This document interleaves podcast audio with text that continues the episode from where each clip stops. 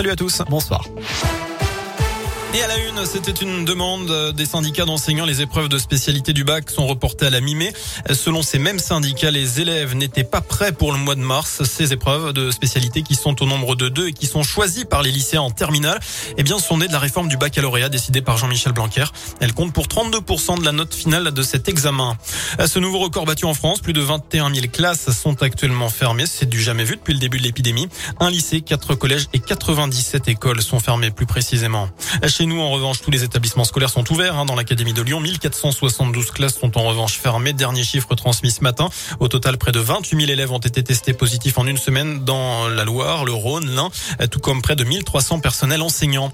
Sur la route, de grosses difficultés ce matin chez nous, conséquence des pluies verglaçantes. Au total, les pompiers de la Loire ont dû intervenir près de 150 fois durant la matinée. C'est quatre fois plus que d'habitude. Entre 4 et 500 pompiers ont dû être mobilisés principalement pour des accidents de circulation sur la 89, la 72, la Rocade Ouest, la RN 88, mais aussi sur le réseau secondaire. Il y a aussi eu plusieurs dizaines d'interventions pour des chutes sur la voie publique. Certaines, certains, pardon, avaient même emprunté leur vélo. Les transports scolaires euh, ont dû être interrompus ce matin en Haute-Loire. En foot, Berich et euh, Gomis ne devraient pas revenir à la SS. On entre doucement dans le money time du mercato d'hiver. La fenêtre de transfert se referme lundi à 23h59 et la SS est toujours à la recherche d'un attaquant. Mais Loïc Perrin, le coordinateur sportif, a annoncé que le Rosélu ne serait pas l'un des deux.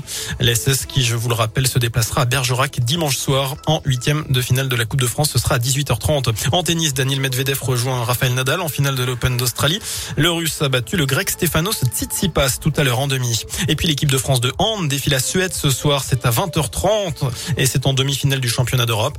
Ce sera à suivre sur Bein Sport et en clair sur TF1. Voilà pour l'essentiel de l'actu. Je n'ai plus qu'à vous souhaiter une très bonne soirée, un très bon week-end. L'info revient dans une demi-heure.